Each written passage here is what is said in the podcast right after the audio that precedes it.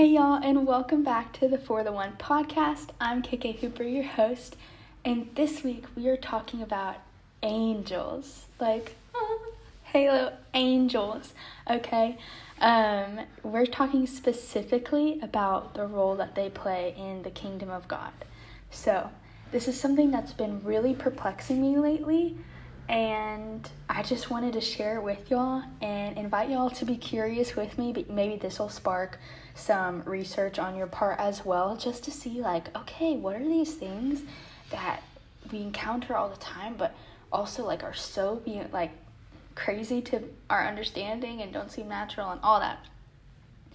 So get curious. Get your Bibles. I will be going through a lot of scripture today. If you want to look up just to see the proof in God's word throughout generations.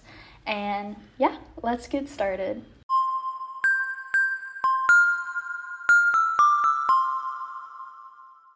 Y'all, when I was little in first and second grade, I was on a basketball team. Well, first, second, third grade, I was on a basketball team. We were called the Angels coached by my dad. My older sisters were on it too. And every time we did stretches, imagine like 10 seven year olds laying down and you'd be like, A N G E L S. And then we'd switch and you like go to our other leg, stretch our legs, like do our arms and all that. And it was just so funny because every time I was typing, like writing this episode using the word angels, or anytime I use it in general, I literally think I, I, I spell it in my head all the way back from first grade when we so intensely like do our little stretches and it just made me laugh. Another story from when I was little that is actually about real angels, like the spiritual being angels, is there was one time, I don't remember like why we were so young having this conversation, but my older sister Lauren was sitting next to me and we were like on the ground in my room. And I think I had just gone through like a big old rabbit hole like on YouTube and watching all these crazy videos of just like ghosts and stuff.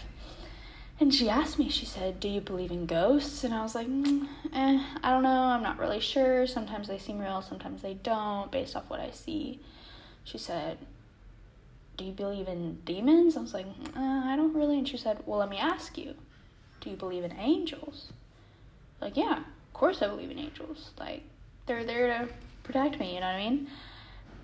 And she said, Well, if you believe in angels, then you have to believe in demons. And you have to believe in spirits, whether ghosts actually roam the earth or what. She said, you know, you got if you believe in angels, you gotta believe in demons and you gotta believe in spirits. And I was like, Oh wow, that's so true. You're so right because I hadn't thought about it like that. And that really struck a chord with me. I remember I mean, this was like third, fourth grade. I don't know why we were talking about it, but it was just so intriguing to me. And then recently, I said earlier that this has been kind of perplexing me. I've been really curious about it. I started being curious about it when I earlier, uh, about a month or so ago, I read Psalms 34.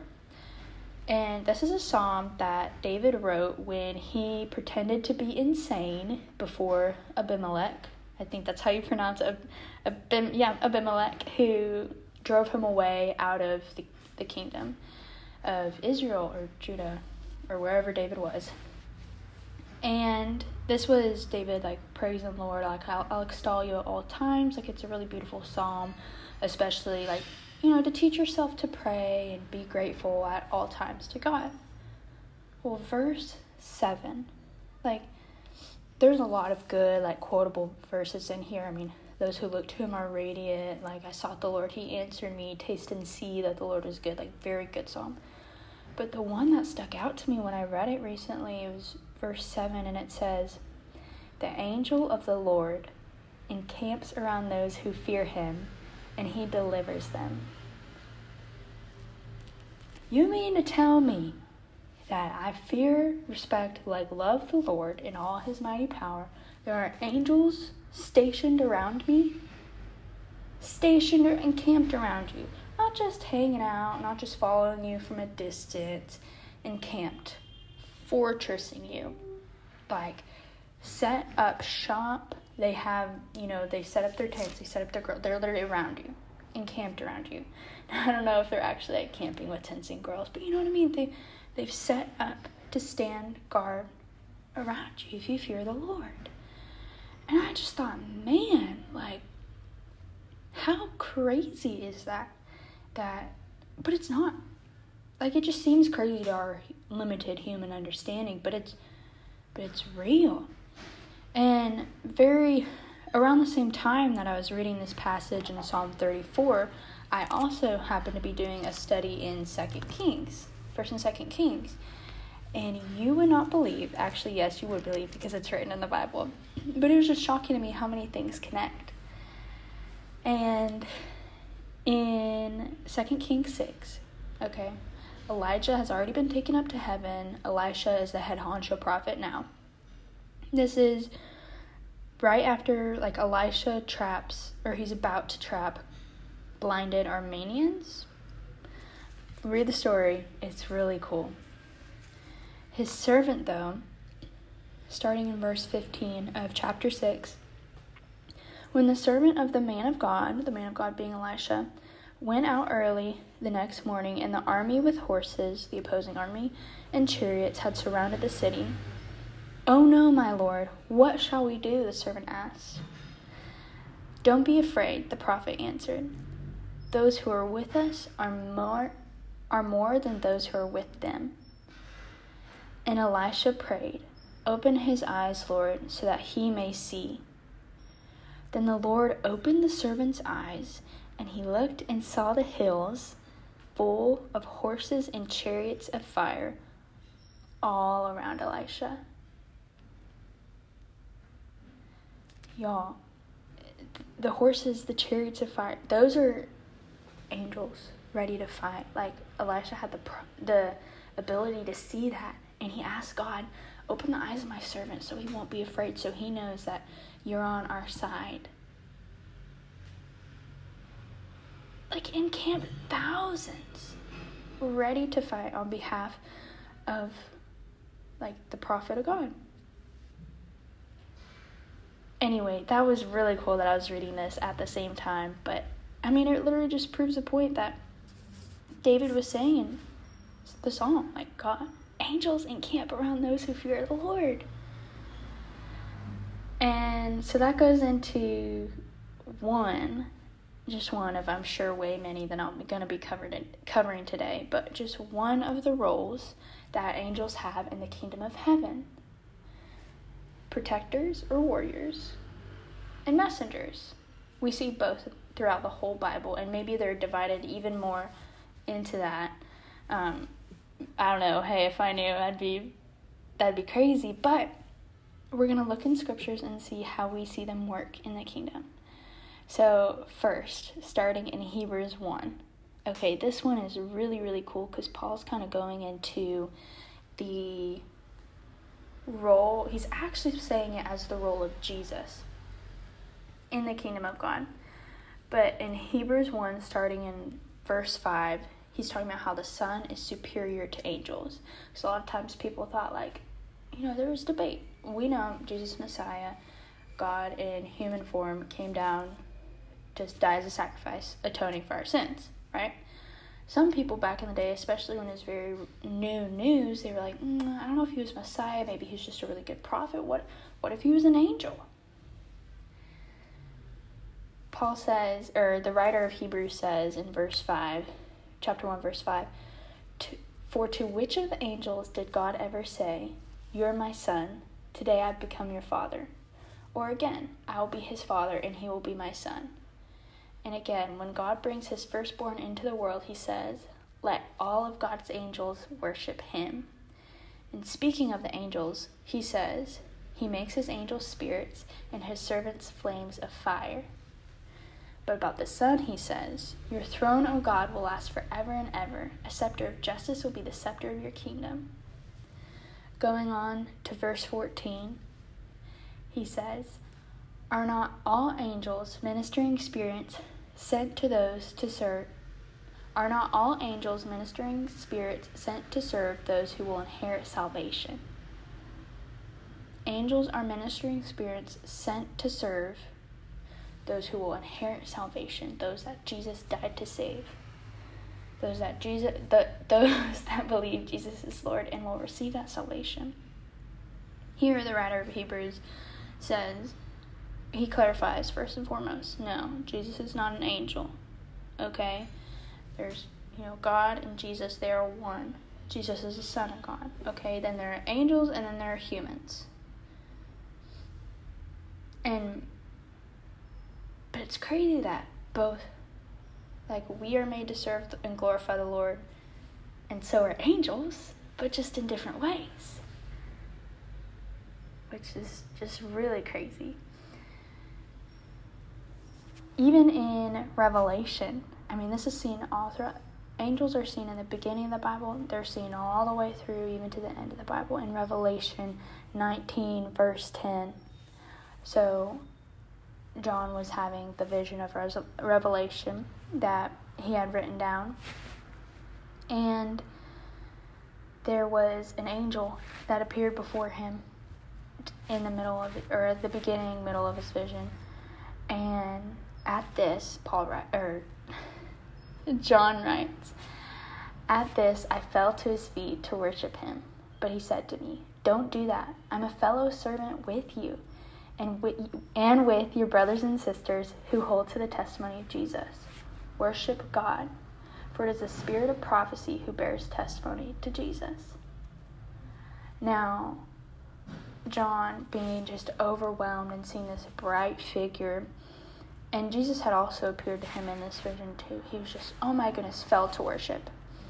And see how quick the angel was to say, no, like, don't worship me, get up, I'm not God. And it's crazy because you know in in just like the heat of the moment he might have seen just this big celestial being and he's like oh my word i've seen i've seen the lord. And imagine if in all this glory and all this beauty this is how the angel appears um, i just can't wait to see the face of jesus can't wait to see god in heaven so first of all established they are servants of the lord and like I said earlier, one of the ways they are servants is as messengers. We see it all throughout the Bible. We see it when in Judges when an angel told Hannah she was going to have Samson. We see it in when an angel told Mary she's going to have Jesus. Angel appeared to Joseph in his dream to tell him not to divorce Mary, that Jesus is the Son of God. Um, angels appeared to shepherds when Jesus was born, and they shone like a bright light in this dark field. And an angel appeared to John, giving him this revelation. And there are so many ways they appear as messengers throughout the Bible. Oh my goodness. Can you imagine? Like, what if what if instead of texting we just had like angels all the time? Now that may be dilutes whatever majesty they may have. But I don't know, it's kind of cool. Like, what if an angel came and was like, hey, this is what Jesus said? And you're just like, wow. I mean, I would be, I would write it in the Bible. I want everyone to know. I know, just crazy to think about. And just crazy to think about. They're they're beautiful. They're gorgeous. Um, next, they are warriors and protectors. Now, this is going back to the verse, verse seven of Psalms thirty-four, when they encamp around those who fear Him. Y'all, I don't know if I mentioned this to you before because I know I have quoted this verse on the show, but I mean the reason for this, like ever since I read this verse, whenever I pray for people that I know are going through spiritual battles, I also pray that well, not God will not only strengthen them, but He'll also strengthen the angels around them. Because it is so much more than a person struggling with, you know, anxiety or depression, which are so much more than someone struggling with like self hatred or suicidal thoughts. Like, it's spiritual battles. And it's so much more than someone struggling with pride. Like, God strengthen the angels around them to fight off the demons that are making them feel this way the, the things that are attacking their spirits, Satan's lame attempts just trying to be cool like you because they have the Holy Spirit in them. like God strengthen their angels. And it's cool because every time I do, I envision the person on their knees in the midst, in the height, in the peak of their struggle. Just kind of almost in the fetal position on their knees. And then angels just circled around them with their backs to them, fighting off demons. Or angels standing up straight and like at their post. Or even sometimes when it's really cool because you know the person is really, really strong but is still really struggling, seeing that person's spirit fight alongside the angels. I don't know. It's given a really cool perspective of how you see spiritual warfare. Um, to think that no, like God's fighting for you. He's got angels surrounding you, protecting you from you I mean you've probably been shielded from things that are way crazy. But so in Psalms 91:11 it even says for he will command his angels concerning you to guard you in all your ways. It goes on to say later I believe that like not even your foot will strike a stone. And it's really cool to think that of all the people, especially knowing that there are thousands upon thousands, infinite number of angels, of all the beings in this universe, God cares about you and He cares about those who love Him and He protects them. And it's really, really sweet.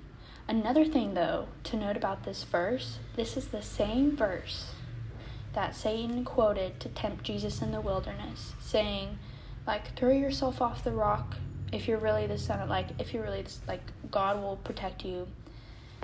And it's just crazy because Jesus had a totally great comeback and won the temptation. He never gave in to it.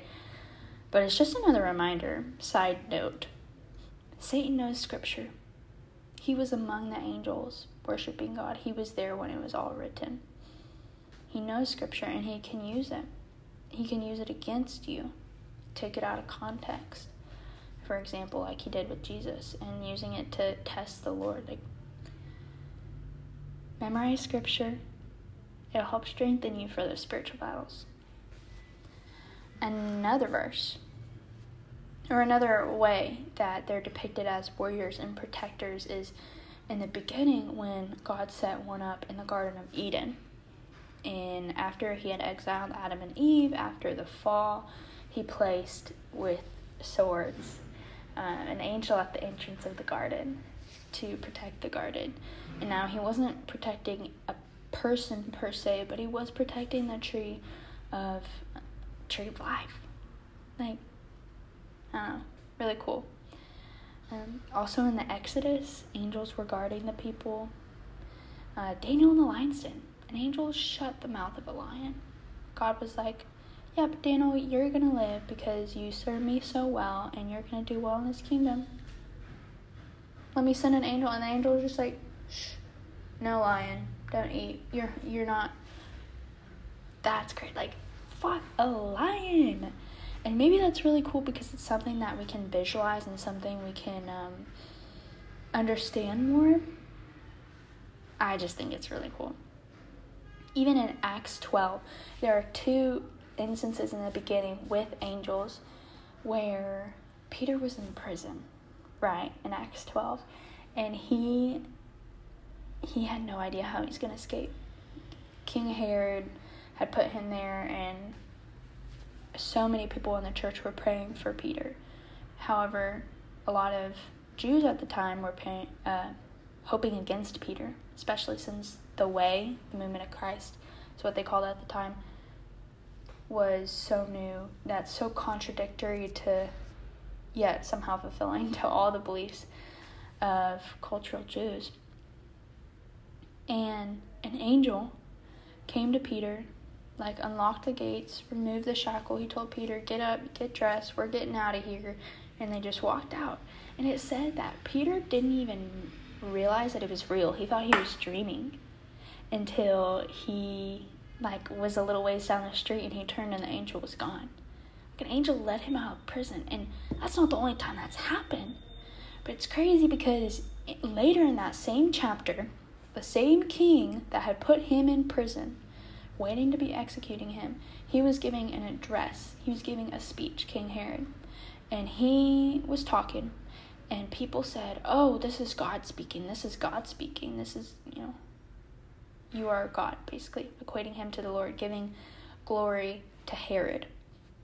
And Herod, he didn't deny it. He was like, You know what? Yeah, glory to me. And an angel struck him down, and he died and was eaten by worms. Glorify the Lord in all that you do. I think that's all that verse is trying to say. they are warriors, and they'll, I mean, God uses them to go after individuals, uses them to go after armies, y'all. In Second Kings 19, an angel killed 185,000 Assyrians that were against the people of the Lord. 2 Kings 19, verse 35. That night, an angel of the Lord went out and put to death 185,000 in the Assyrian camp. When the people got up the next morning, there were all dead bodies. The Lord God fights the battles. That's I mean that's really him saying the battle's already won. I've got the power. God sent an angel to kill hundreds of thousands of people. His will be done, man. Angels are warriors and they're protectors and they execute God's will in the most supernatural, like far beyond our understanding ways. Isn't that crazy? Isn't it so nice to know that strength is beyond us? Like we can be strong, we can be physically the strongest, spiritually the strongest that we've ever felt, ever been, and yet God is greater, God is better, and He enlists and, and forces, strong forces to help us like angels. Ah. Did you know also they're messengers and warriors, angels?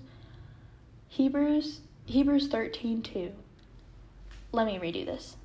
So this is a final exhortation or like kind of like a benediction, the last part of Hebrews. The author's given his last wishes.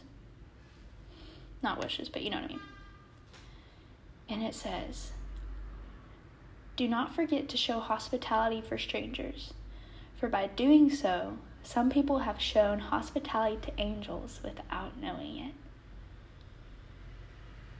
Angels out here walking around like they're people.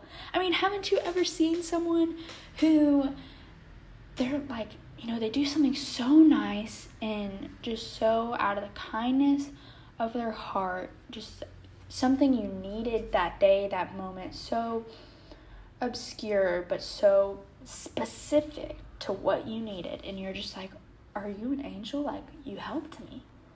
You're an angel. No, angels actually, I mean, maybe sometimes you've said that to a human, but angels actually come down on earth and appear as humans to do the will of the Lord and to bless people. I mean, from it's not just in the Christmas movies, guys. It's not just in It's a Wonderful Life. It's I mean, it is a wonderful life because God literally has angels protecting you. How crazy is that? Like those inexplicable, inexplicable, unexplainable moments that you just know a person you encountered was divinely placed in your path. And this person is just helpful beyond belief. Be kind to strangers. You don't know, you may be helping an angel. Wow. Wow. Another thing to note about angels and their role in their kingdom of God is that they're actually going to be there on Judgment Day, executing a lot of God's orders. Think of them as like his like army. Um, yeah, in Matthew 16, verse 27, Jesus himself, he says, for the Son of Man is going to come in his Father's glory, this is the day of judgment, with his angels, and then he will reward each person according to what they have done. He's going to come with all his angels. It even says in Revelations that the angels are going to be the one blowing the trumpets on that day. You think they have a good band? I, play, I bet they play some good music. I bet they, they probably play the best music. I wonder if some angels are even stationed just like praise God all the time. Well, they all do, but you know what I mean? Like singing like a choir. That'd be really cool. I mean, you, you see all throughout Revelation them praising God, but are they like praising at a scheduled time, or are there some people like designated 24 7? I don't know. Who knows? But they're there. They're there. Oh my word. Don't mess with angels. That's what I'm that's what I'm gonna say. They got don't mess with them because they God strengthens them and God I mean they're warriors for his kingdom. And most of the time when angels appear to people in the Bible. I don't know if you notice notice this, but the first thing they say is don't be afraid. Because they when they appear, they're these giant bright light celestial beings, the same kind that John just bowed down to on accident mistakenly. And they just pop out of nowhere. So if you just see this ah, like mm, that's scary. So it's understandable that people would be a little shocked. But isn't it crazy that in all their majesty they glorify the Lord? As scary as they seem, with the power that they wield, their strength only points their strength only points back to God's power. Imagine, just imagine, think of the most beautiful place you've ever been to on earth, where you say this is heaven on earth, paradise on earth this view is magnificent, the nature, the people, just gorgeous. The most beautiful place you've ever seen. You see the skies and the grass and the trees. And it's just so glorious. Like you know how you you cannot see this and not believe there's not a God. Or there is a God. I don't know if I got that right or not, but you know what I mean? Like you, you can't help but just know that God created all of that reflecting his glory. That's what nature does. Like, there is innumerably more in heaven declaring his glory with the angels, with, you know, the landscape of heaven. I don't know, it's just crazy to think about. Yet, even still, of all those glory, like glory filled things that God created, even still, who are we to be made in God's image?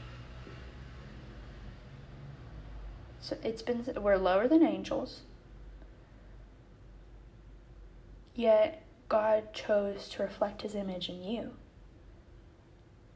He cares for you. That's why he sends angels to protect us from demonic forces. That's why he sent Jesus to wash away your sins.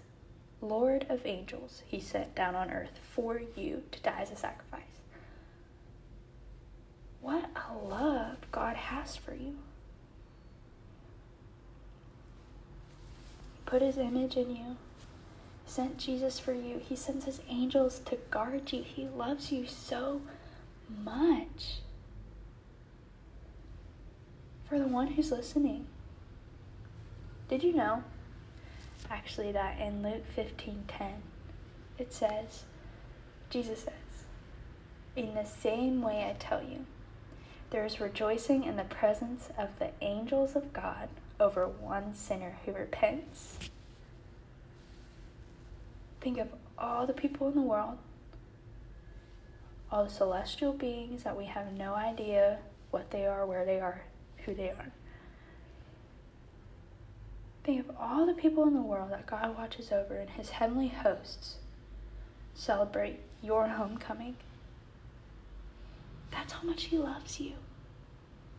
So I mean it when I say, I don't say this lightly every episode. For the one who's listening, Jesus loves you. God bless.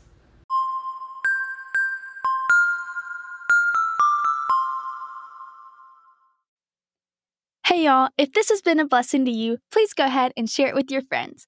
Who knows? Maybe they'll be the one who needs to hear it. Also, go ahead and subscribe to the show so you get notified when new episodes launch. And follow along on Instagram at for the one podcast underscore. Thanks again for listening. Peace out.